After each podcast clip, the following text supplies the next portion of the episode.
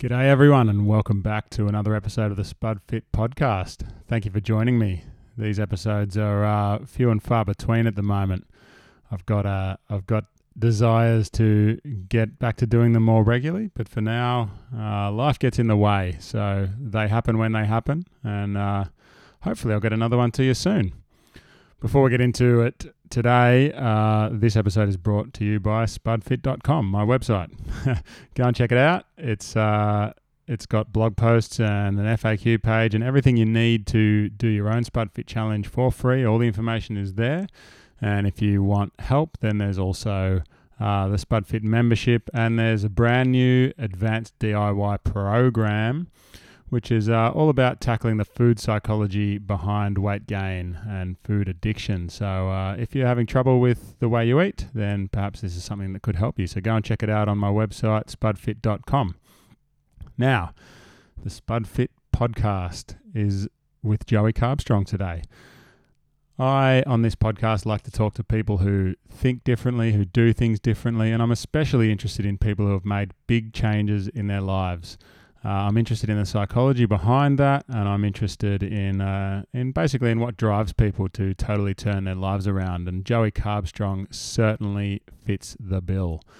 He was a former gang member, drug user, uh, did time in jail. Uh, life was hard, and uh, and he totally turned things around. He went from being a, a gangster to a vegan full time activist for peace and uh, yeah, his his story is incredible to me.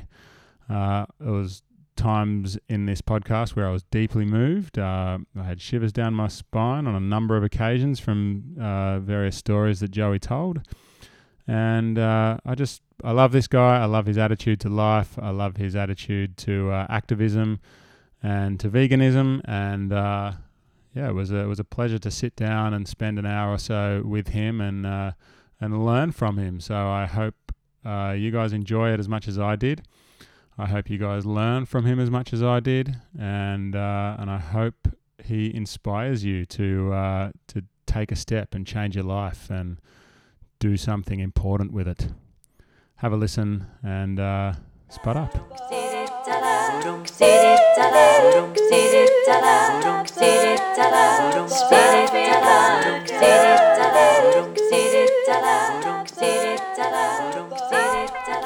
Right, Joey Carbstrong, welcome to the Spud Fit podcast. Thanks for having me, mate. It's uh, it's a pleasure to be here in your uh, your Ella, was it?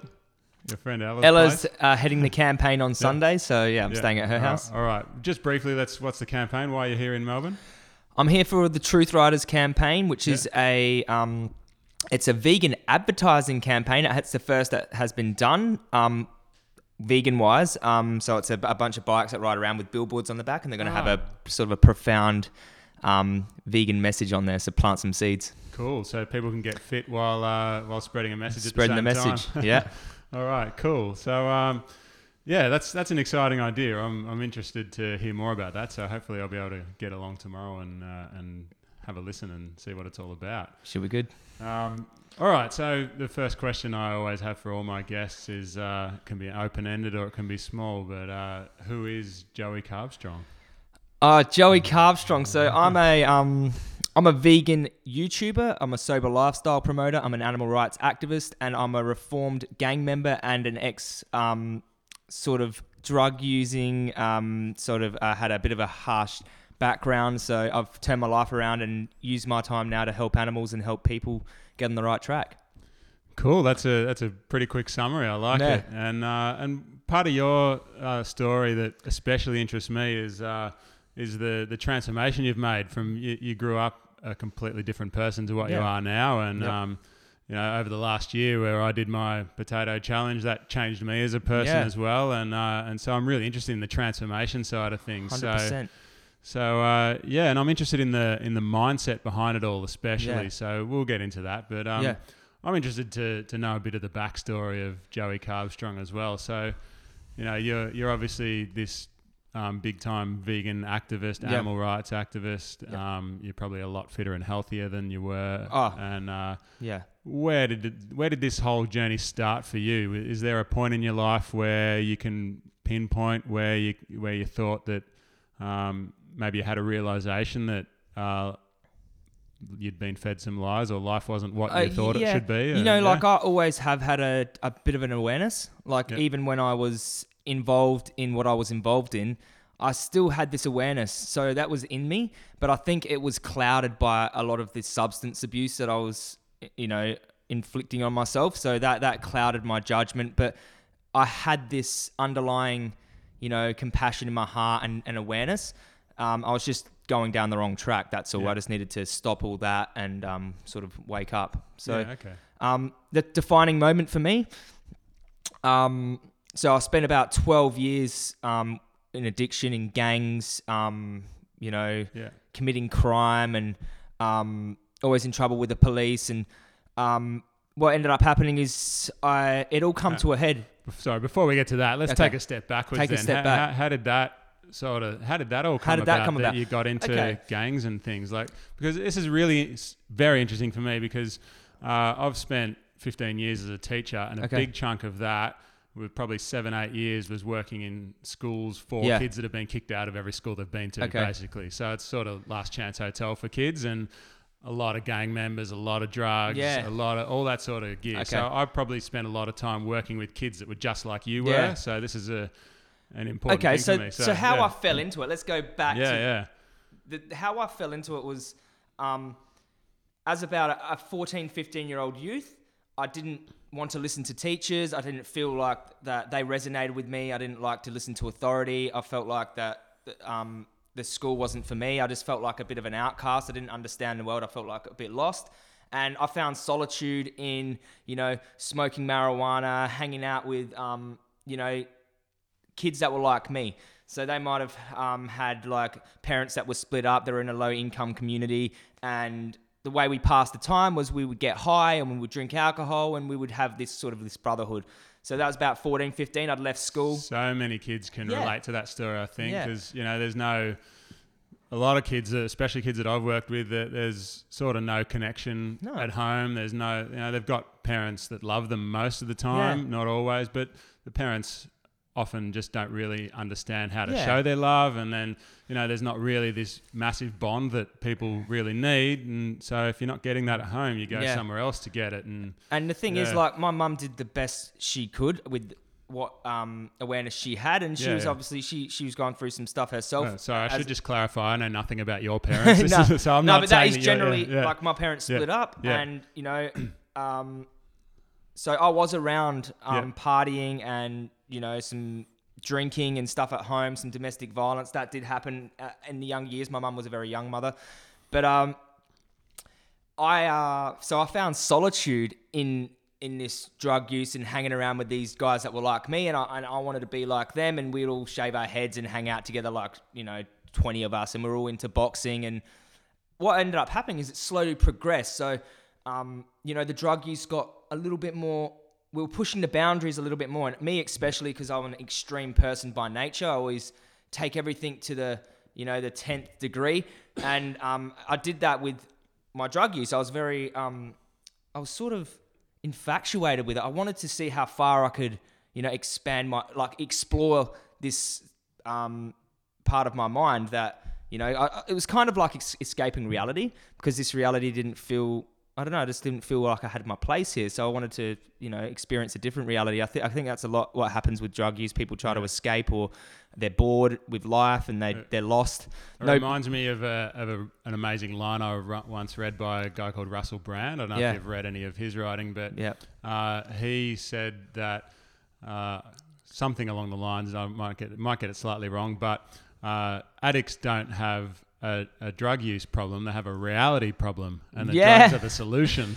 so The drugs so are the solution. That yeah. is so true. Like Yeah. you need to change your reality, yeah, and that's how you you, you, you if the environment you're in shapes you. And this is what I'll get into. Like, um, if you if if I put anyone in a harsh environment, you you learn to adapt. That's just what if you either adapt or you fall victim to it. And humans and any organism they learn to adapt to their environment. It's just biology. It's just what happens. And um, so that I was in this rough environment around these this rough crowd and I had a good, compassionate heart. I mean, I remember when I was five years old, I didn't want to kill an ant, and Oh, that, yeah? that was in me. Like, like I didn't even want to step on an ant. I, I loved, you know, other creatures, and I had this awareness, but I think most little kids can Yeah. probably relate to that. You often Yeah. see little kids that just don't want to hurt care- insects, yeah. and and that's that is us. That is our nature. Like we're so unadulterated as, as a child, we, we haven't been conditioned yet, and that's that's our our nature. That we could have to we have to listen to that and look at that.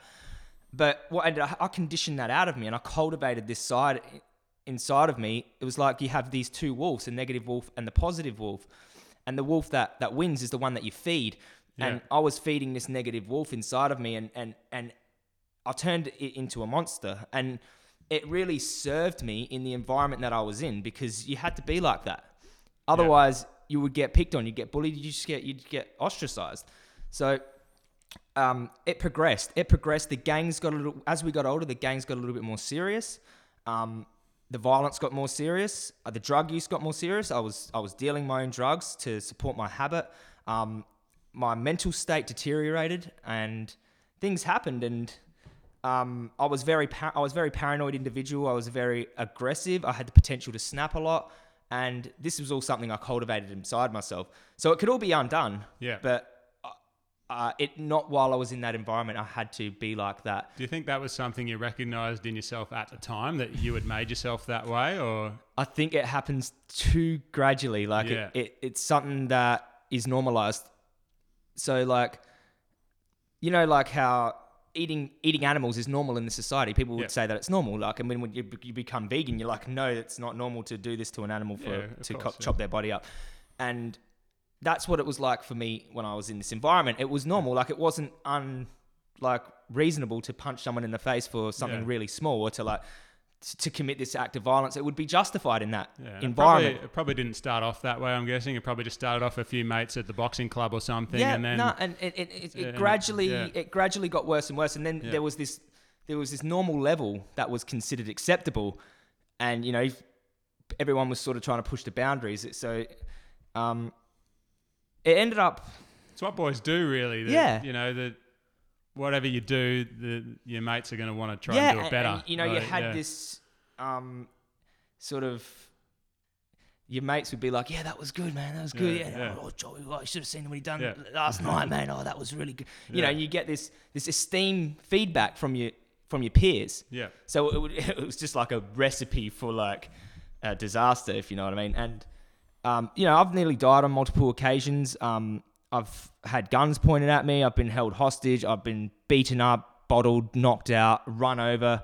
Um, you know, I've had a I've had a lot of defining moments. Mm. The, one of the most defining moments when I was in that was when I, when I was um we, we had a, a bit of a, a fight with another group of guys and so I, I, I sort of I was one of the ones who instigated this fight. I would say that that that was my attitude that that could have either stopped this from happening or made it progress. And I had an altercation with a guy at the front of this uh, bar, and he punched me, and then we had this massive this massive brawl. And what ended up happening is they hopped in their car and they drove around, and and they come driving straight at me, and both my friends moved to the side, and I got pump, hit by this car at about 60 k's an hour. And I remember flying up in the air, and I, in the air I had this. It was everything was in slow motion. It was like my life was playing back, and I, and I'd seen what I had done. Like that that night, I'd put weapons in my pocket. I had this really bad attitude. I went out looking for something, and I got it. And it was like I had this realization that my actions were coming back on me. Like what I was putting out was coming back. It was like it was a very profound moment in you know in that in my um path in that life. And I was like, wow, what I'm doing is coming back on me. It was like this this karmic effect, and I'd had this realization. Now that was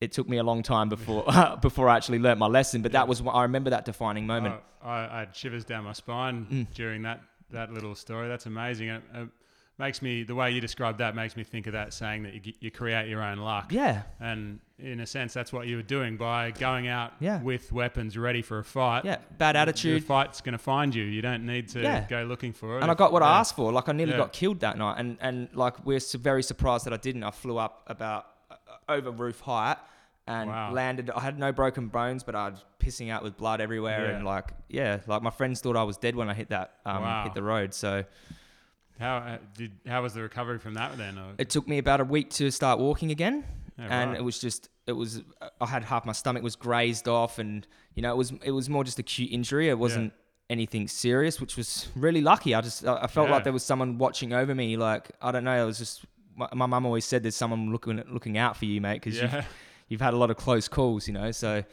um, but it progressed years on from that. It, like it took me a lot, a lot of mistakes to learn my lesson properly. It's like I had to learn. I was one of them guys that had just had to learn the hard way, yeah, and I just didn't. I don't know. I just, I just, it was just part of my journey. Like, i- i- if I didn't learn this really hard way, I wouldn't have gained all this experience and wisdom to be able to give back now. And I, like, I've, I feel like it, it, it all happened for a reason.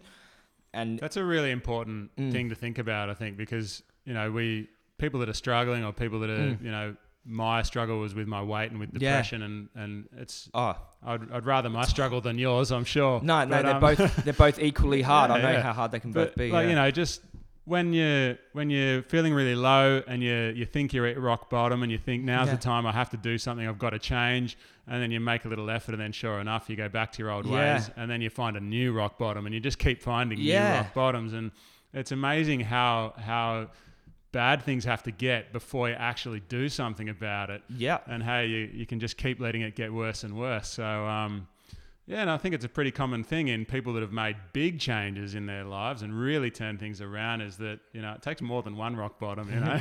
definitely. I was hitting that you rock just bottom. Just got to keep digging.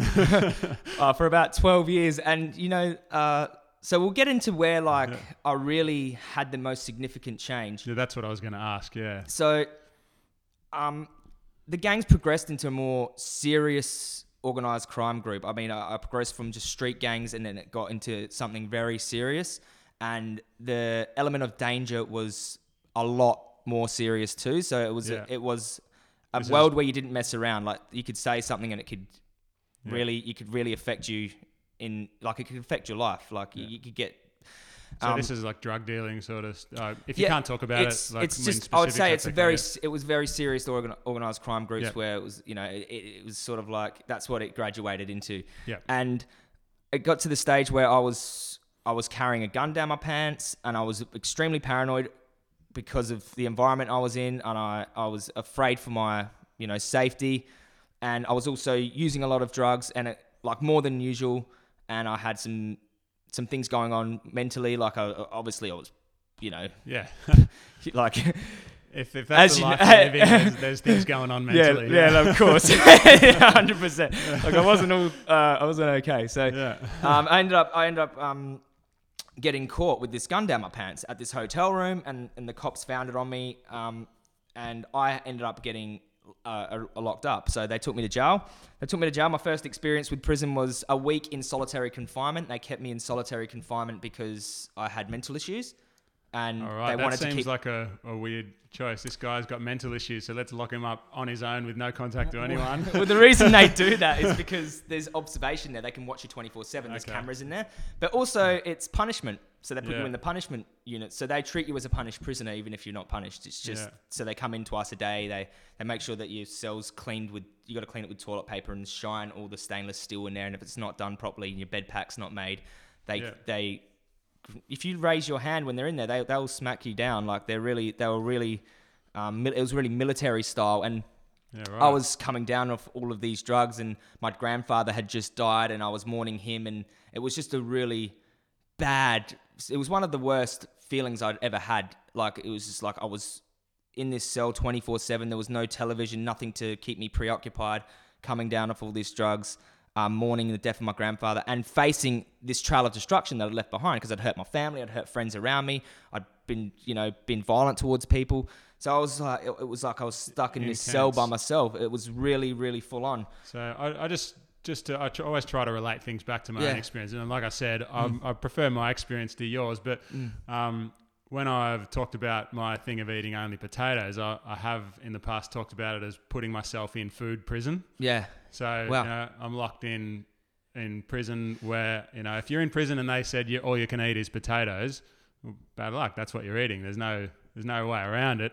And and the other thing about it was that I, I imagined if you're in prison, you've got a lot of time to sit and think, and and whatever issues you've got, they would be magnified. It'd be like Wow. like a magnifying glass. That's what I imagine, and and that's sort of what potatoes did to me as well because I could no longer um, bury my emotions in food. All my emotions became intensely magnified, and I had to figure out a way to deal with those without using food. You had So- to face them without having the escape. Exactly. So is that sort of something you experienced is in? so true. yeah? That is a really, really good insight, man. Because, but the, the problem was, is I wasn't in there long enough. okay. Yeah. So one week they kept me in there, and then I got released on bail. Okay, so like this was the start. Like that one week was like the start. It was just getting clean, Yeah. and they released me back on, on home detention. Now, uh, when I got back on home detention, I fell back into everything Okay. because I was, had access to alcohol, I had access to drugs, I fell back into my gangs,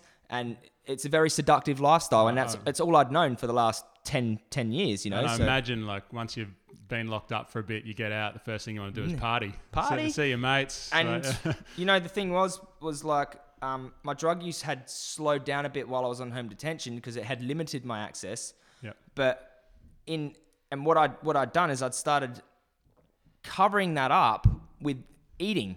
So I started smashing in the food, like, and I mean like really greasy, um, like bacon and pork chops for breakfast, and eggs and oil and big peanut butter and Nutella sandwiches, uh, Hungry Jacks at night time, and I put on about 30 kilograms in a spa- in a really short space, and I'd stretched all my stomach out, and I was really depressed.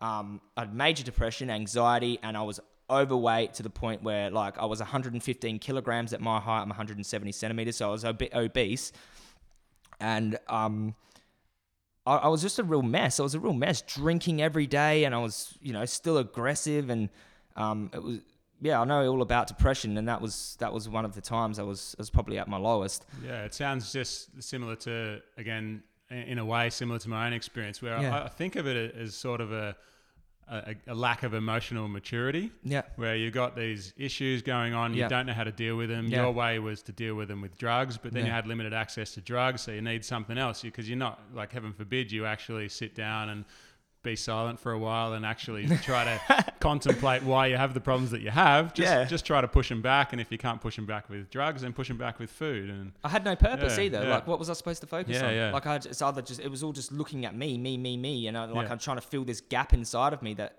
with food and with you know whatever substance I could to sort of release this you know chemical in my brain to make me feel a bit better. Um, but then what ended up happening is after after about a year on home detention, I had enough of being overweight, and I just made a stand, and I was like to my friend, "That's it, that's it. I'm I'm going to lose some weight." And I was on the internet, and I was looking for um, the best weight loss diet, and I come across low carbers and Yeah. all this stuff like that, and all these weird diets, and then I come across this guy who was a raw foodist, uh, Dan McDonald, and he was doing uh, juices and he was talking about the life energy in the food and he's like "You've got to stop eating dead food. This is this this has the raw the raw living energy. Plants are filled with life and um, animal products are, are filled with death. And he also said he said something really profound to me and it stuck with me. And it wasn't like he was telling me something new. It was like he already he told me something i already knew. Like it was like it was like a truth that, that i already knew. He said like when you eat suffering and death it becomes you. It, it manifests as disease and fear and and death in you. Like and, and i was like it was sort of like that karmic thing that i'd realized when i'd got hit by the car. And i was like wow yeah we, we, we're killing these animals and we're eating their death. Like Yeah. you know that, that that adrenaline that fear that cortisol that you know th- their dead body. And that, and I was, it, I, it spoke to me that much. It planted this seed. And that's a really important point, I think, Mm. because there's the spiritual side of things that you know, the you, the karmic, you're killing Mm. something, and and uh, you know bad vibes associated with that. But there's also, like you mentioned, the the adrenaline, the cortisol.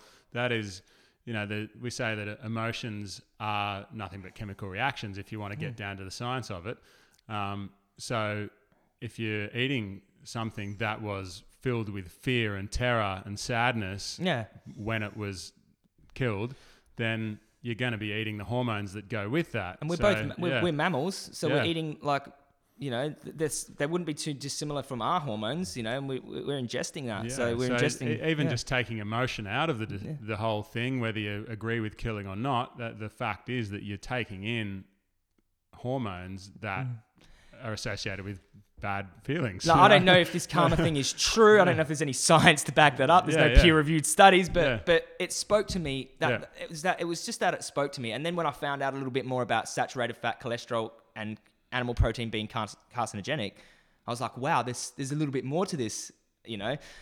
Anyway, like about six months down the track, I was still I was doing this juice fast. I ended, I ended up losing about 25 kilos doing this juice fasting, and I understood plants, and I was eating more vegetables, and I was, I, I had the seed planted for veganism, so I hadn't completely changed to veganism, but it, it was it was on the cards. It was in my mind. I understood then and there the hypocrisy in saying that you love animals, and you know you've got a steak on your plate, like Yeah. save the whales, but you've got this chicken leg. Um, I ended up getting sentenced. So while I was on, so I was on 18 months home detention at home, and I got sentenced. So I had to go serve my sentence for this gun that I got caught with 18 months earlier. And so how, how does that work? I thought you So- did your so- week. You, so that week, yeah. I was just remanded. So when you, Oh, when you okay, commit a yeah. crime, they can remand you Yeah. until your court date, Yeah. and that the, your court date's usually a year or two years ahead of Oh, when you get first get Okay. caught. So I've never been involved in the Yeah. legal system, so, So, what learning. happens is I spent my remand on home detention Yeah. instead of in prison because a lot of people they get remanded in prison. But I got bail and I was spent at home, like a house arrest sort of thing till till my sentencing. That was 18 months at home with Yeah. myself and my thoughts and my addiction and my food um, addiction and all that. So ended up getting sentenced. Now, when I got into prison, I had no access to drugs. Okay, I had limited access to rich food. Um, I had perfect access to the gym, and it was at night time was my was one of my um, the worst times for me to go to the pantry and get food and, and alcohol and stuff like that. So at night time, I only had fruit in my cell, but I had this awakening in there because it was the longest that I'd ever been sober for since I was around 14 years old Yeah, right. and I was tw- so this I was about 26, 27 when I got when I did my sentence. How long was the sentence? It was six months. All right. Okay, so I got 11 months. I Yeah. had to serve six in there. Um, and I had this awakening in there. I was just like, I could see all the mistakes that I'd made in my past and where and it had led me to here. And I'd and I could see that everyone else in there had done the same thing. And there was people in there doing 10 years life. Um, life is in there for punching someone in the face, you know, like, and but I could see what was going on there. I, I was like, I don't want this to be my life. So, so you're surrounded by serious criminals. Well, yeah, there's there, well, yeah. people Right. doing life in prison Yeah. and um, ten years, seven yeah. years, and then there's there's all the gang members end up there, so the, Yeah. all the gang members are in there. Um, you know, it's it's where everything comes to a head, and you know, it doesn't stop in there. Yeah. It's just like you got a bunch of you know violent criminals with each other. It's- There's going to be drama Yeah. and this this awakening, this awareness that I'd had, I'd never I'd never looked at my life objectively from this perspective before. I was I could, I could see things so much clearer, and also that that part of me, that compassionate part of my heart, it started to be exposed. It was exposed because I was no longer clouding it with this drug use and this um, th- that negative wolf that I'd cu- cultivated. I, I was sober. I was training every day. I was eating more fruits and vegetables than I ever before because of the influence Dan McDonald had had. So I was eating raw fruits, raw vegetables when I could get them when I moved to, onto a medium security prison. I could get raw fruits, raw vegetables, and I was still eating chicken breast and skim milk powder because I thought I need it for protein. I was I wasn't that, you know, I thought I needed to, to do weights Gotta get essentially your protein. got to get your protein. but yeah, so so that that there jail, the the sentence is what did it for me. It was like a barrier between me and my drug use. It was like it was a I was taken out of that environment and put in a new environment, and and I could start to cultivate this new this new part of me. Um, was there anyone or any sort of role model while you're in jail, or any? Did you read a book or anything, or was it was it just uh, the thing of just having some time? to It was and my own. It was my own awareness. Yeah. It, it, it was a clear, sober mind. Yeah, and to assess things with a clear, sober mind. And I and I was just like, I know where this is going, and I could I could see whether I could see into the future. I was like, no, uh, the, I I don't want to be a part of this because I I knew where this is going to go, and it's not going to go anywhere good. Like he either end up in hospital, in jail, or with a serious drug addiction, and that's you know I had all of those things, and the next one was dead. You know, there were people were people were getting killed. Like it wasn't it wasn't a it wasn't a game anymore. Like it wasn't like just that fifteen year old guys with shaved heads, you know, having great gate crashing parties and stuff anymore. It was, it was like serious stuff where people were losing their families. They were getting life in jail or ten years in jail, five years in jail. You know, and you know people were getting killed sometimes. so for me, having this sober perspective that I've never had before, when I was released, I was 75 kilos coming down from 115 kilos. Do you want to stop and get a drink? Or- Excuse me, yeah, no. I get choked up when I talk about that story. yeah. Yeah, it's an intense story. Yeah, so I was 75 kilos coming down from 115, so I'd lost like 40 kilograms. It's huge. I come out of jail like this new man, and I was just like, I'm, I, I was kissing the ground when I come out of there. I was kissing the ground. I was just like, thank you. And I was back on home detention for a couple months. That's a just a, just one little thought on that. Is Mm. I've worked with kids, like I said, like you, and I've worked with kids that have been in and out of jail. Yeah. And, and most of the kids that I've Mm. seen, they get they they come out of jail just as bad as they went in. So Mm. that's yeah, that's interesting that it didn't you, happen that way. you way. know, for my home detention officer, he was he was quite a good guy. Like he he said that to me. He goes, you know, most guys that come out of jail, and I can see them going straight back in. They get back on the drugs. They breach their parole for a urine, uh, d- dirty urine uh, test.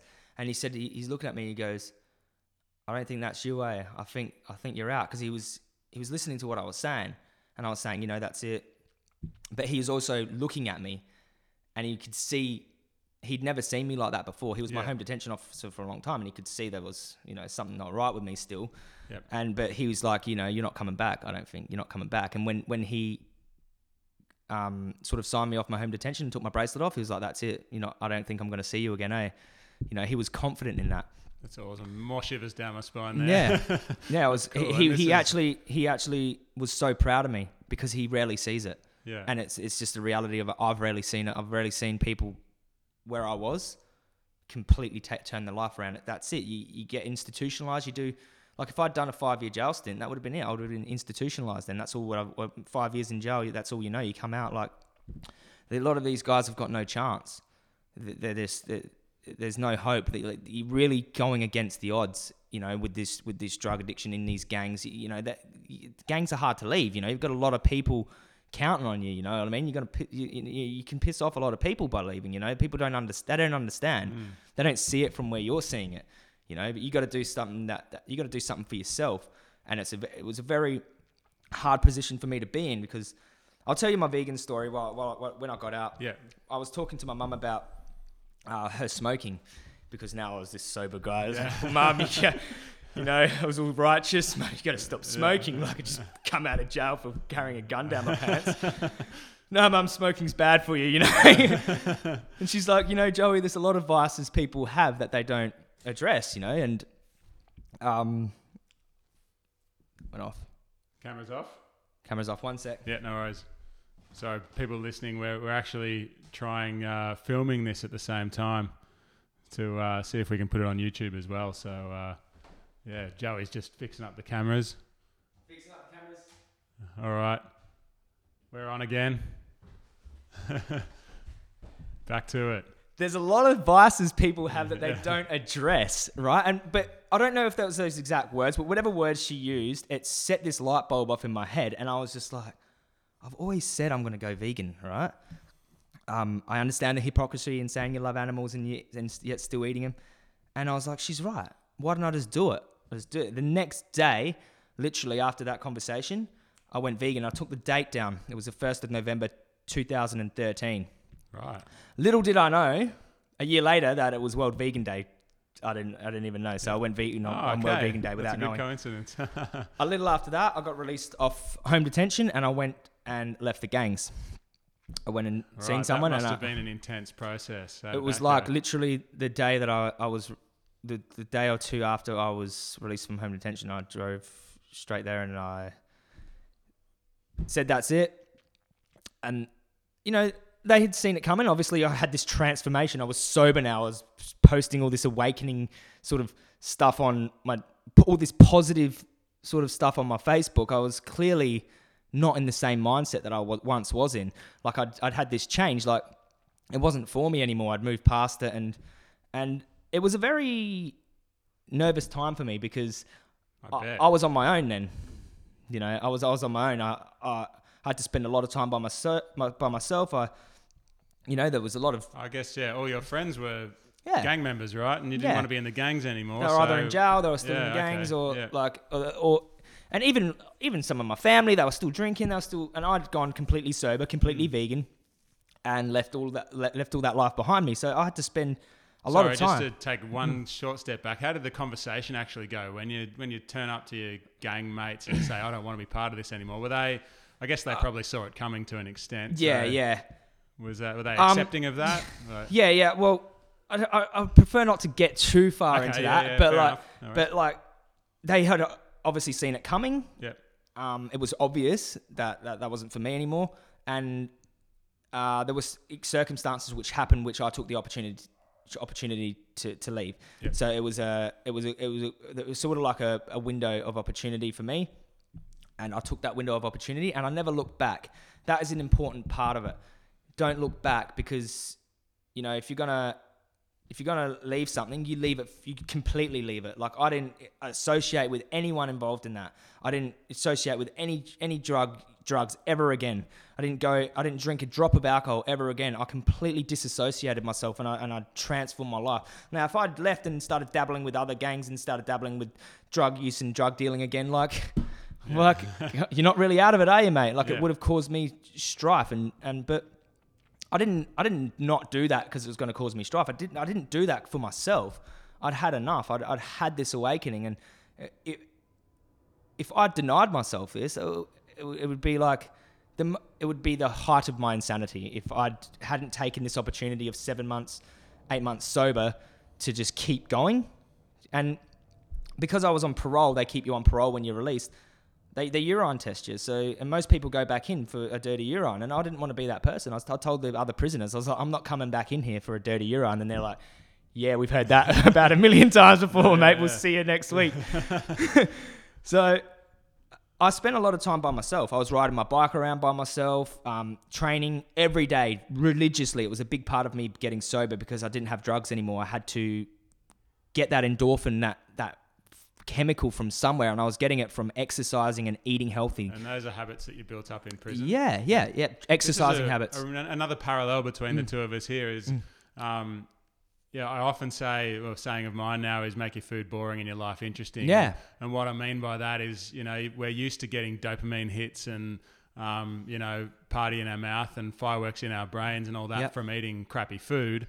And when you, when I took myself off the crappy food and started eating only potatoes, that's really good food, but it doesn't give you the dopamine hit and the fireworks in your brain. So you have to find another way to get that um, those feel good hormones happening. So It's a good problem to have. Exactly, yeah. so so for you it was you know you did your exercise and that that was a thing for me as well. Yeah, And- it's a very important Yeah. part of it, especially if you have substance abuse and you had your own type of substance abuse. I'd, I'd, I wouldn't rule that out as being just nearly nearly just as serious for abso- oh. people. Like, Oh yeah, like I said, I, I pref- I'm glad that I didn't go through your experience. I feel like having a food addiction is probably well, Oh, it it's def- bad. definitely- It damages lives for sure. It I've damaged known my people lives, to be but yeah. suicidal from it. I mean, Yeah. it, it can make you feel like hell, like you're Oh, going that- through hell. Like, yeah, and that it did that for me. But Mm. I guess yeah, maybe better the devil you know than the devil you don't. So yeah, yeah, yeah, so yeah. that's I mean- how I feel like. But anyway, I just I, I like that a lot of things that you're saying are resonating with Yeah. me because they're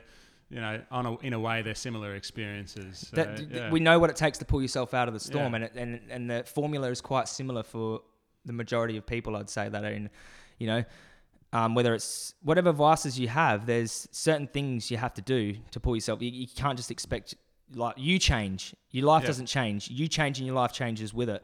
Yeah. Um, so, so you were sorry to sorry to for the interruption anyway, but so you you were trying to get your feel good happy hormones Yeah. from, from training, exercising, and that's Yeah. a, a really good way to do it. Yeah. And I was I, I was eating a lot of raw food. I, I I I'd done a lot of research about you know I was I was getting right into Neal Barnard, Dr. McDougall, Dr. Greger, um, all the plant based doctors. I was just like my bra- I had an empty cup.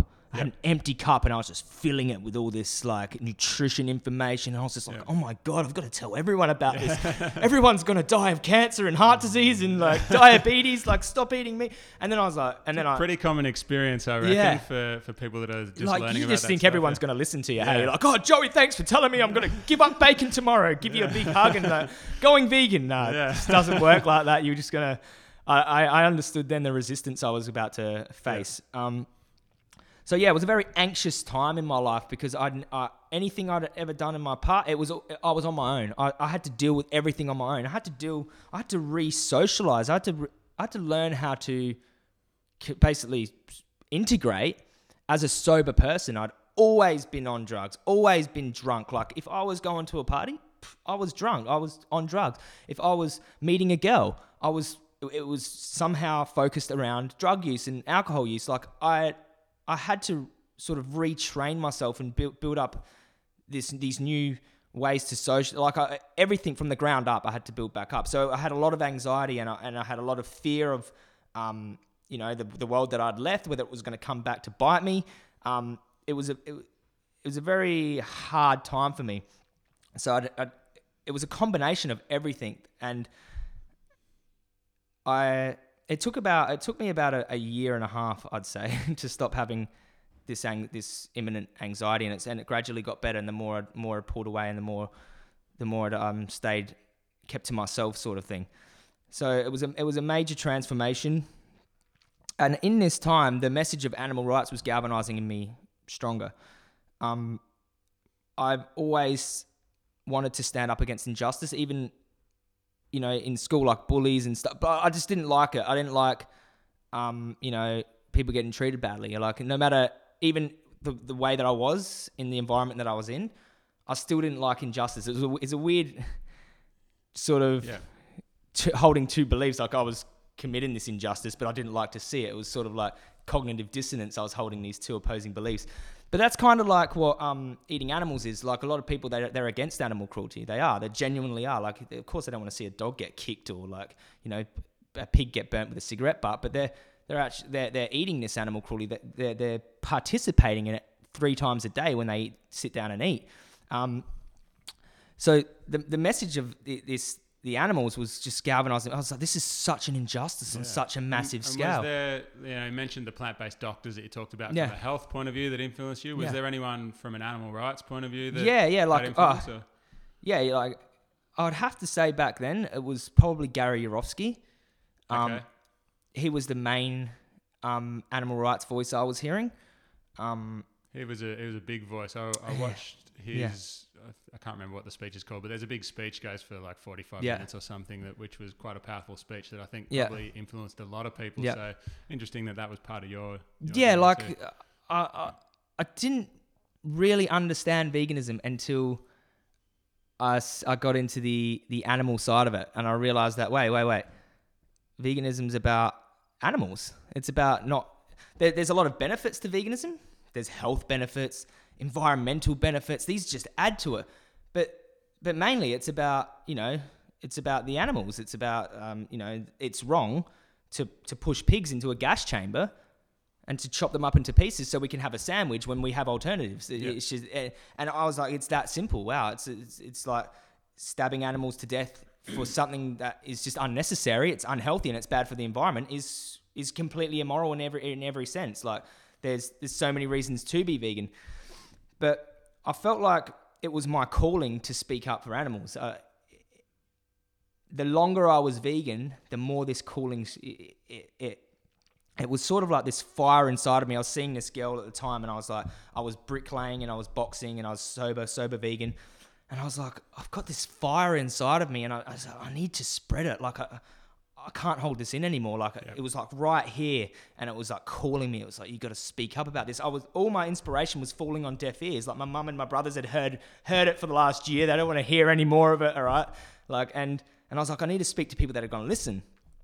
And there was a few YouTubers around at- at the time, and I'd seen how they were just whipping out their camera and you know saying all the things that I wanted to say on camera. And one day I was just like, boom, I, I, I'd been hanging out with one of my friends, Abdullah from the Glucose Network, and I was just like, after that ride, I just uh, pulled out my phone and started filming. And I was just like, whoa, just let, let a bunch of this stuff out. And I felt like, wow, that was my outlet. That's my outlet. This is what I need to do. So So that was a, a turning point for you then. that was a massive turning Yeah. point. Having a platform to spread this ins- inspiration and being able to help people out of the same storm that I was in. Yeah. So so in that moment, you you've gone from, uh, you know, good vegan, uh, clean living dude. Yeah. You know, your life's turned around, but now you've you've found found the thing that you want to spend your time doing as My much as possible. purpose. Yeah. Yeah. So. The purpose of all this. so, yeah, and now like now you're a, this big activist that probably I don't know if everyone, but lots of m- many many people uh, in the vegan community know you and look up to you, Mm. and um, and yeah, you, you've done some amazing things. So yeah, let's let's go into that then. What how does how is life for you now? How how did that moment change the way you do things? Yeah, so I guess my um my background has helped me be a good activist. I, I definitely I definitely would say that. Um, it's it's given me the tools I need to talk myself out of hairy situations because I've been in a lot of them. Um, and I just find that I, I connect with people a lot more and more down to earth. Uh, I, I don't know, a lot of these skills that I've built up um, has helped me in my advocacy.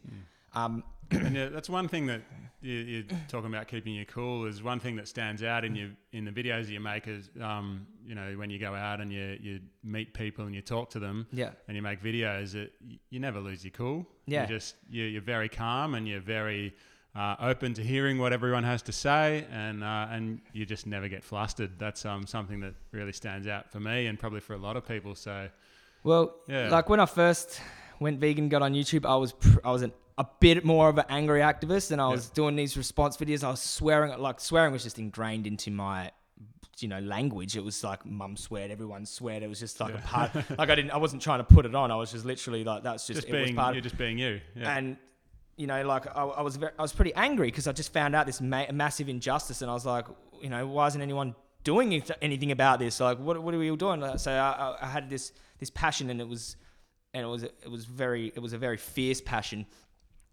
But then I found I, I realized something that. Um, when I talked to people on the streets, I had a, a, a lot different approach because I was more I was feeling the situation more, and I found I didn't swear to people when I was talking to them on the streets. I was very calm, very polite, asking them the right questions and leading them to the, their own conclusion. And I found out that that why don't I do that when I'm staring into a camera doing a response video? So I had the, I had another realization through my activism that people a lot of the time they won't remember the content of the conversation, but they will remember how it, how it made them feel. And I think like I could I could be just as powerful with my message by keeping it focused on the truth because the truth is powerful enough. That's what James Aspey said to me once. The truth is powerful enough. Like you don't have to you don't have to carry on and swear and and add all this stuff to the truth. The truth is profound and it, it will wake p- eh, the people up that are ready. Yeah, You don't you don't need to sell it. No, all. you You don't just- need to you sell- just you just need need to to- put it out Yeah. Yeah. And there's a way you talk to people that with respect, polite, um, and lead them to their own conclusion, like less forceful, more. Um, I found the Socratic method resonated with me. It's like asking people the, the, the way that you teach by asking people questions. Do you think it's do you think you can kill an animal in a humane way that wants to live? Um, is it justified to stab a pig in the throat um, for bacon when we have plant-based alternatives? Um, you know, all these questions It's that really interesting. Yeah. Like I've said, I've, I've been a teacher for a long time, and I've always used that way as as a teacher as well. Yeah. You know, when whenever a kid's got a question for me, I'll, I will try to never give an answer, rather just ask a question and allow them to come up with the answer Yeah. for themselves. So Definitely. really interesting that you arrived at that same Well, sort of method. It come naturally. It come naturally. I felt like it's it's a natural way to be less invasive with your teaching. Like the, you, there's different ways that you can just pump information into someone, but that can be a bit overwhelming. Like you know, if you get them to involve themselves in the conversation by questioning them, people want they want to give their opinion. They want to be like you know, and, and you can you can expose some contradictions in what they're saying by asking the right questions. Here's an idea. Why don't we do a little demo of Okay. that? I'll um, I'll well, this is uh, you know you do your videos, Joey versus the public, Yeah. and you meet people. First of all, let's just talk about how that idea came about, and then we'll then we'll Joey versus the Yeah. public. Yeah. Um, that these are the ones that I like watching of your video. You do Yeah. lots of different kinds of videos, Yeah. but the interesting ones to me are when you talk to people just in the street, Yeah. who want to have a conversation with you. And, Definitely. um, yeah. So how yeah, did so that idea? Joey versus the public come about. Um, a friend of mine, Martin, was a uh, vegan YouTuber. He's got a channel called Think About This, and he he was the first vegan I'd seen doing street interviews in the in the structure that you see him today. Well, Like, you were the first one I'd seen, so Okay. interesting that you got the idea well, from someone I else. said so, let's yeah. do a collaboration. We should go do a street interview, and I had a really good way of I said let's set them up with these questions. Like, and I had these good questions. I was like, let's do an interview on karma. Um, you know, do you believe in karma? Most people are like, yeah, yeah, of course. What does it mean to you? Oh, yeah, if you do bad things, then bad things come back on you. You know, sort of that idea. And then the last question was, oh, do you eat meat? and then they just, oh, you got, oh, what do you, so you got me there, like you know. It was, and then after that, like I'd start. He and Martin said, "You're really good at this. The way you approach people, the way you speak to people." He goes, "You're you're you're actually amazing at this. You should do it yourself." And then I was like, oh, "Okay, no, you really think so?" And he's like, "Yeah, man, no, no, definitely." And then after that, I just started doing it by myself. Like I'd bring my phone and my a little lav mic, and I'd hold my phone up, and I'd have this little mic. And I'd, if you look at my earlier ones, I'm looking at my phone, but Yeah. that's because like I'm trying to keep us in frame because yeah. I was my own cameraman, and I was just like, yeah, it was pretty nerve wracking at times, but you know, it had to be Alright. done. All right, so let's. Do you want to do a bit Okay. of role play? All right, let's do it. So I'm gonna I'm gonna step back in time to my days as a, a local Australian rules footballer. You know, in the gym every day, trying to um, keep fit and strong and be tough and manly, so that I can step on the football field and um, and you know do my thing. Um, so I'm uh, I'm walking down Rundle Mall in Adelaide, and there's Joey Carbstrong. So. Did, is it something? Do I come to you or do you? No, I'll come to you. I'll say, Yep. I'll say, hey, how you going? I'm, I'm doing interviews for my YouTube channel. Would you like to be in one? Yeah, why not? Let's Thanks. I've it. had about 20 no's today, but you're the first yes. All right. So there was this um there was this serial killer back um uh, a fair while ago now, but his name was Alfred Fish, and what he used to do is he used to kidnap um children. He used to eat them. Um, Bloody hell. yeah, yeah. What do you think about that guy? Ah, yeah, I I wasn't expecting this kind of interview. Yeah, but, no. um, yeah, he sounds like an asshole, man. Yeah, no, no. he- Sorry, he- excuse he- the language. Yeah, no, no. He, he, he. I can beep that out, mate. Don't worry. yeah. So you see, eat children. Uh, you know, knowing how vulnerable and innocent um, children are, like we, you think it's our duty to protect them, and you know, we, as a society, we should stand up for children. Yeah. yeah, of course. Yeah, uh, it's obvious. Yeah, it's obvious. Hey, like you know, we being more powerful and, and older and more, you know, it's our duty to be the protectors. So what, what about animals? Yeah, yeah, we should protect them too. I've got a dog. I've got, I've You got a Doberman at home. He's a, a big, big, friendly giant. You- And, you care about um, your dog? Yeah. Yeah, I love him. You Yeah, love your dog. We should look after him. So every animal we kill for meat, dairy, and eggs are youths when we kill them. So chickens are six weeks old, pigs are around five to six months old, lambs six months old, um, cows two years old, um, and cows' natural lifespan is twenty to twenty-five years. So we're we're, we're essentially killing um, babies, uh, you know, children. So. Um, Yeah, have you ever right. thought about that when you picked up a burger? No, I haven't. I just just like a burger. So Yeah. yeah, that's that's it. So, in knowing this, like in knowing this, that, that your choices are are basically pushing these animals into a slaughterhouse. These these vulnerable, innocent, childlike beings that have done nothing wrong to me, you, or anyone else. W- would you think about that next time you purchase meat, dairy, and eggs, knowing that we have alternatives? Well, I would, but I, I you know, I've, I'm a, I play football, you know, and I, I lift weights and I need to be strong. So, you Yeah. know, what, what am I, what am I going to do? Well, you know, we've got the world yoke lifting champion, Patrik Baboumian. He's vegan. We've got um, Mac, uh, Mac Danzig. He's a MMA fighter, UFC fighter. He was vegan. We've got many vegan athletes. Um, all nine essential amino acids are found in plants. Um, you know, vegans are known to have less nutrient deficiencies on average than non-vegans. So there's this film called What the Health. I think you should watch it. They present the science. You've got no issues with nutrition. Now, knowing that we've got no issues with nutrition or protein or being an athlete, do you think now that it's unjustified to do this to these innocent, vulnerable animals for a burger? Well, is it unjustified? this is hard because obviously I agree with everything you're saying, but I'm trying to play devil's advocate here. So I'm imagining, you know, anyway, I, I back in character. Uh, yeah, I hear what you're saying, but you know, lions. Eat Oh, meat, lions so, eat meat, yeah. You know, so you know, if if, if it's okay for lions, then you know, Yeah. Yeah, well, you know, like there's a lot of things lions do that we wouldn't say is uh, should be part of a civilized society. I mean, lions they eat they eat their own young. They they run around naked in the safari. They you know they mate with whatever woman they please without consent. Um, you know, if we we should we model our behavior from that of a lion?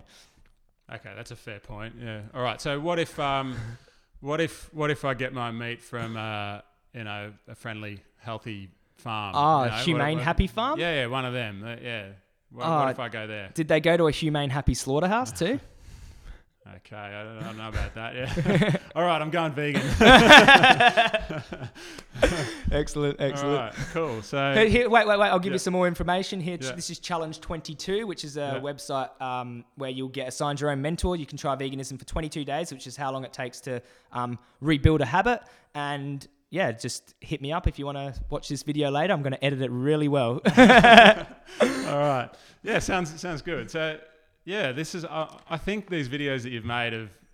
I think they've had a, a huge impact, and a lot of people are. They've inspired a lot of Vegan, yeah. activists to do the same thing too, And which is amazing. Now there's a, a bunch of vegans doing it, which I think is good. We need a, a movement like that. And the more voices doing this um, as possible, um, Yeah, the better. And I, and I like the fact that you finished with that 22 day challenge because that, that's another thing that speaks to me because I've been vegan for a lot of people don't know that I was vegan for a long time before I did the potato Yeah. challenge. And and me and my wife did it together. We Yeah. arrived at the idea together, but Mm. originally it was there was it was before Facebook and stuff, and Mm-hmm. we maybe YouTube was just beginning, but I probably never watched it. yeah, So it sort of came up with it on our own. We just thought, you know, I was the footballer that I was playing in that yeah.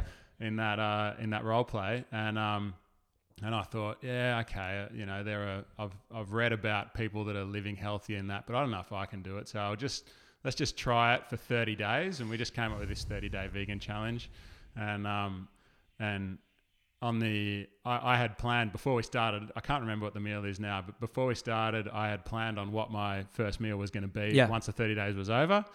And then after a week, I was like, "Yeah, this is Easy. uh, I'm never going back. Never This is going back. good. Yeah, of course.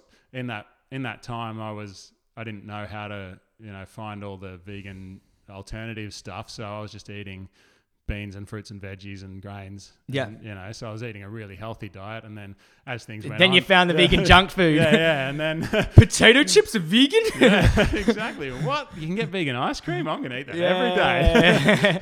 day. so, but yeah. Anyway, the, the point is that I like that you Yeah. you don't just you don't just leave it hanging at the end. You give people something to take with them where they can, you know, if they get home and think, yeah, that guy really made some sense, then they can they that's not the end of it. They can Yeah. then use that card that you give them and, and maybe continue their journey from there. So that's a, a really important point. For sure. 100%. Definitely. Now, there's um, the cube of truth was another thing I wanted to talk to you about Yeah. because uh, you know I've not really been much of an activist Yeah. myself. Uh, There's all these video. I watched these uh, these violent, horrific videos. I wouldn't say that though, bro. Yeah. In the last few years, you have been an activist. You've been getting people Well- on the on the starch-based diet, the whole foods plant-based. You're doing it in your own right. You've had this mad transformation. You don't, you know, you, you're getting people off of those products in your own way. Well, thank you. I appreciate that. yeah, that's, that's, cool. activism. Yeah. That- okay. Yeah. Yeah, there's, di- there's different ways is, to view activism. It's not Yeah. just standing on a street with a sign, meat is murder. Yeah. There's there's other ways people advocate, which is are just as important. I appreciate that, Mm. and, and I have had a lot of people write to me that say they've gone vegan because of me. Exactly. which yeah is that's cool um anyway uh, what I, I guess what i meant was that my activism uh, hasn't been focused on animal rights Okay, yeah. and and i have great admiration for people like you and Yeah. James Aspey and Gary Yourofsky and anyone else that can, um, you know, look at those sort of videos day in and Oh, day out. yeah, Like that it, just it takes a partic- apart. it takes a particular type of person. I wouldn't say it's for everyone. No way. Yeah. Mm. And you know, in the when I when Earthlings came out, I was like, "Oh, I better sit down and watch this. Yeah. And I I didn't even make it through the preview. I'm Yeah. like, no, I'm not watching that. So I've never seen it, but yeah. but the preview messed me up. You know, Yeah. I had nightmares after that. Yeah. So so um yeah. So getting to the point, I've seen this cube of truth thing happening, and I've thought, yeah, I'd really like to go along and have some conversations with people, Yeah. and you know, try and do my bit. But I I just it scares me. You know. Yeah. So. No, that's Well, how does it? How does that all work for you? Okay, anyway? so yeah. you make you make very important points here that I want to uh, talk to vegans that are listening about this. Not every form of advocacy is for everyone. Okay, um, if you're a bit nervous, that, that that's fine. Like you know, I was always nervous when I did my street interviews, and I always still have a bit of a buzz in my stomach. Uh, activism's about feeling the fear and doing it anyway, but there's a difference between being a bit nervous and actually being psychologically disturbed by watching this this footage on the screens. Um, it can be worse for you as an advocate to be distressed and psychologically damaged by watching this footage on the screen. There's a bunch of activists that can that can do it, and if you're one of those people that can do it, then it's you're sort of obliged, in a sense, to to to take on that role. But that's why there's all different types of people that can advocate in all different types of way. We need we need people that are doing recipes, um, that are coaching people um, on what to eat. Um, vegan hairdressers. There's there's there's many different ways you can spread the vegan message, and um, if it's if outreach isn't for everyone either. Like doing the outreach that I do is not for everyone either. Like if you're going to get stumped on the spot and you know, and you're going to be you know disturbed by the footage or it's going to you're going to be overly emotional and and things like that then maybe outreach isn't the job for you. Maybe standing in the cube is holding the screens you don't have to look at the screens. I mean That's there's there's there's different things you can do um, driving the, the stuff down there setting it up. Um, there's many jobs for many different people you could be organizing um, events helping activists organize events there's, there's so much there's so many different ways you can look at activism and but the the reason I'm good at that is because I, I love talking to people. I love talking to people. I love leading them to that conclusion. Um, I can face the, the the slaughter footage. I've been putting slaughter footage in my videos for the last oh, since I've been on YouTube. Basically, I've stopped I doing that. always, always try to skip through Yeah. those bits on your I've stopped doing it now because I've realized that the truth is still powerful enough, and I, Yeah. I want to get more people watching, and I think that that can deter a lot of people and Yeah. deter a lot of vegans from sharing. And um, uh, I don't really need to do it every single time, which is what I was doing before. But um, I've got a level of desensitization to it. But uh, watching Land of Hope and Glory really got me, which is like the the new UK Earthlings. That that I teared up, and uh, that really affected me a lot. And doing vigils has really affected me. But I think they're profound experiences that you need to have as well. That if you can, if you Yeah. if you if, if you're capable of, it's important to have those as an activist to face animals before slaughter. I think I would like to try it sometime. Yeah. I just I'm not sure how I'm going to deal with it, but I, th- I think I would like. You to. surprise Yeah. yourself, like really, you can surprise yourself, and when you're out there in the moment, like it just comes out, like you know what you're gonna say. It's it's it's it's weird. Like sometimes I feel a little bit funny beforehand, but then when I just get out there and do it, just boom, it's Yeah. like I'm in my element out here. Come at me, come on, what do you got Yeah. for me? Protein, yep. Lions though, yep. Uh, you know, humane slaughter, free range. Let's let's go for Yeah. it, mate. I, I, Yeah. I think I'd, I'm confident that I'd be good at the conversations, but. I mean, the vigils and the screens Oh. and that. I think that that's going to be the. the thing hard about bit for me. vigils Yeah. is like it's supposed to be an emotional experience. Yeah. Like we're there, we're witnessing them going to death. It's like a it's like a funeral, and and expressing normal human emotion at these events is essential. It's part it's part of the process. It's it, like oh, don't you can't just go there and like just like I, don't- I don't know like don't feel like we can't express emotion together. We're there supporting each other as activists. We're facing this brutality face on. It's it's it's. I felt like some of the vigils I've been to have been significant experiences in my activism because Yeah. they build your conviction as an activist. It, it strengthens the community. Like we're all in this together. Um, you know, and just looking those animals in the eyes, the reality of it um, is a lot m- stronger than just seeing it on a screen. I don't know. It's like your your pr- your presence with them, and it's almost like they know that you're, you know, you're not there to hurt them. I don't know. They just Yeah, it's it's really interesting to hear you talk about that because when I've I've uh, seen photos or footage of people at vigils, I've not really looked at it closely Yeah. because I don't want to see it. But Yeah. I, I imagine that I've always, I guess, I don't know why, but I've imagined that everyone there is, is sort of like tough, hardened people that are not, Mm. You know, they can do it and they're not overly affected by it. No, everyone's hugging yeah. each other and Yeah, right. crying, and you Yeah. know, it's it's very sad. Like you know, full grown men crying. Like uh, it's, it's very that would be me for sure. yeah. Yeah. Oh, cameras again. It's all good. no worries. We're, we're back. If you're listening to this on the on the on in your earbuds while you're out for a run, you can uh, the the the pause there was just to get the camera going so that we can put it on YouTube as well. New thing we're trying for with the Spud Fit podcast for the first time today. Um, all right, so uh, one other thing I wanted to talk to you about was uh, what, what you actually eat now. You know, you're you're, you're an active guy, you're Yeah. a fit guy, you're a strong guy, Okay. um, and you know when before I uh, learned about nutrition, I, I didn't really know what you should eat to to you know be fit and strong and healthy. So Okay. so what does your day look Okay, like? Okay, my day. I, I, I want to talk about that too because there's the way I advocate people eat is strictly vegan. That's it.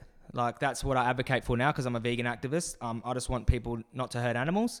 So whatever you do, um, to do that is cool with me as long as you're not hurting animals. So like I, you know, vegan burgers, vegan pizza, vegan ice cream, whatever it takes for you to stop eating animals is where I'm at because you know there's people that you know they're not going to go from burgers and ice cream and you know fries to whole foods plant based you know just like that Yeah, not everyone can just go cold Yeah, turkey. Not, not everyone, everyone- can go from junk Yeah. food to just potatoes. Yeah. Not everyone can go from full on drug addict to nothing. yeah Not everyone can go from you know make the change overnight. but not So, everyone needs to either not everyone has a food addiction Yeah, you know some people just have a burger and at night uh, and they they eat reasonably you know they they, they, they don't they don't in, overindulge in these products and um so like i just give people alternatives and i will tell them if they're interested in health um these, these are the healthier options. Okay. like if they've got this pre-existing issue with food addiction that's a completely different story. That's like they need you know th- uh, food therapy sort of thing. Um, but as a vegan act- a- activist veganism is uh, what i advocate for. You know i want people to, to know that they, they're not going to miss out on anything when they stop eating animals. Um, i went through a very whole foods stage and that's what i needed to do i had to wean myself off of a lot of vegan junk and I was cycling a lot and it made my hunger more ferocious and I could eat a lot more of the vegan junk. And I found the Whole Foods was was more satiating. Uh, it was easy for ma- me to maintain my weight. Um, made me feel clearer and cleaner. Um, nowadays, I've got a handle on it. You know, I, I, I just I, I, know what to eat. So like I know that you know focus mainly on on the whole foods. And if I want to have a little bit here and now, I have a little bit here and now. And I've got a, I've got a pretty I'm, I've sort of developed a pretty good um, handle on my food addiction that I had. Um, th- when I'm traveling, I do a lot of um, juices and, and fruit and light food. Light yeah, that stuff's easy to find, isn't it? When Yeah. So uh, like sometimes I do a bit of dried fruit, uh, some mango uh, smoothies, and um, you know if I do eat, I try to keep the oil and the salt low, especially when I'm traveling and I've got a lot of energy I need to to expel. Like I don't want to be like all weighed down and puffed out and all fatted out from the oil. So I try to steer away from uh, junky vegan foods while I'm traveling because I've, I've had all the junk food. I know what it tastes like. I'm here to um, contribute. So I want to I want to fuel myself with the um, with the nutrition that will help me contribute the most. Yep. Vegan burgers ain't going to do that, but they're gonna they're gonna fill that hole if you need it filled. Yeah. so No, cool. That's uh, uh, it's really interesting to me. Yeah. You talk about you want to put the food in that allows you to do your job to the best of your Yeah. ability, and that that's sort of the way I think about food these days too. It's um, it's not so much about um, trying to you know have that party in my mouth. It's about trying to, you know, uh, I, I did a post the other day that um, you know if you ha- if you owned a Ferrari, you would you would go to the petrol station that has the best premium Yeah. fuel. You wouldn't be stopping at the place that Mm. you know looks like a fun place to fill up. You'd Yeah. be, you know, who cares if it's fun? I just want to put the good fuel in. Yeah. And that's the way I sort of think about my body now too. So, um, yeah, it's interesting that you know even you feel like eating good food makes you maybe it clears your mind a bit so that you're able to um, you know have these important conversations and make uh, make good content that Yeah. furthers the I message. c- I- yeah. My work ethic is a lot. But if I'm eating like f- uh, clean food, like sh- fruits and stuff while I'm traveling, I just I feel like, you know, the clarity of mind when I wake up and stuff. Like if I just last night just had a big greasy vegan cheese vegan pizza, like and like a bunch, you know, you know, a bunch of junky food, like I would have woken up like puffed out, tired, you know, wanting to drink caffeine or something like that just to to get me through the day. But like I ate reasonably clean yesterday, and this morning I had a, you know, fruit smoothie and feeling good. All right.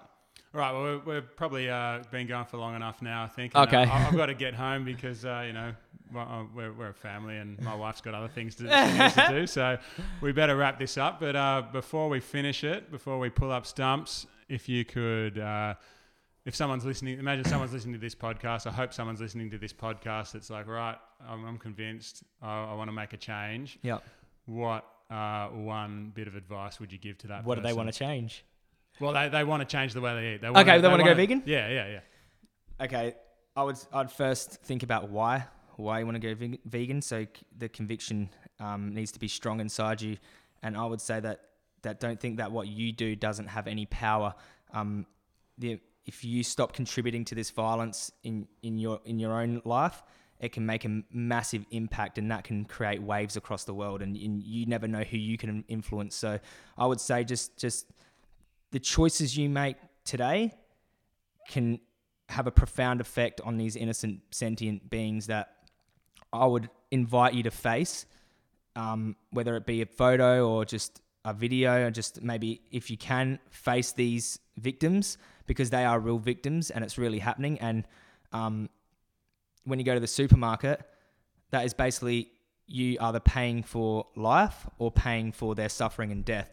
So I would I would have that thought in your mind when you make that purchase and just know that there are alternatives that we've talked about burgers and ice cream and if you if you if you're afraid you're going to miss something so yeah Yeah, all right. Powerful words and, uh, and a, a good way to finish. So, uh, yeah, this podcast is, to me, it's, it's all about um, talking with people who think differently, do things differently, and, uh, and are working to try to make the world a better place in one way or another. And um, yeah, nobody fits that description more than you. So, thanks very much for being a guest on the Spud Fit podcast. And um, yeah, I love your work and Thanks, keep brother. doing what you do. appreciate it a lot man All right. Bill. Cheers. Spud up.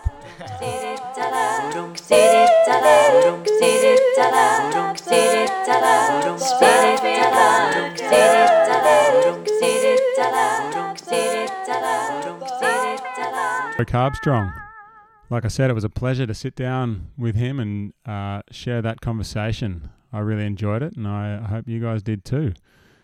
If you're digging Joey Carbstrong's message, then go and find him on Facebook and on YouTube. Just search for Joey Carbstrong and you'll find him. Uh, his YouTube channel is great, like we talked about in the podcast. His, his Instagram is great. It's all great. If you're uh, if you dig his message and you think uh, it needs to be spread more, then the best thing you can do is help him on Patreon. Just look him up on Patreon and donate a dollar a month, five dollars a month, anything to uh, to help him do what he does. Uh, also, don't forget to go to spudfit.com. Check out uh, the FAQ page. Check out the SpudFit membership page, and check out the Advanced DIY program. I'm very, very proud of that. It's a it's a newly launched program to help people with uh, weight problems, with health problems, with food addiction problems, and uh, yeah, I'm really proud of it, and I think it can make a big difference in people's lives, just like it did in mine, and just like it has in many other people's. So go and check it out if that's something that interests you. Once again, thanks for listening. Uh, thanks for supporting me. If you enjoy this podcast, then share it with your friends. Uh, subscribe to it on iTunes, and uh, you know, leave comments and all those nice things. Five, five star ratings only, please. All right, that's it from me. Thanks again for joining me on the Spud Fit podcast, and uh, I'll be back again soon. Spud up.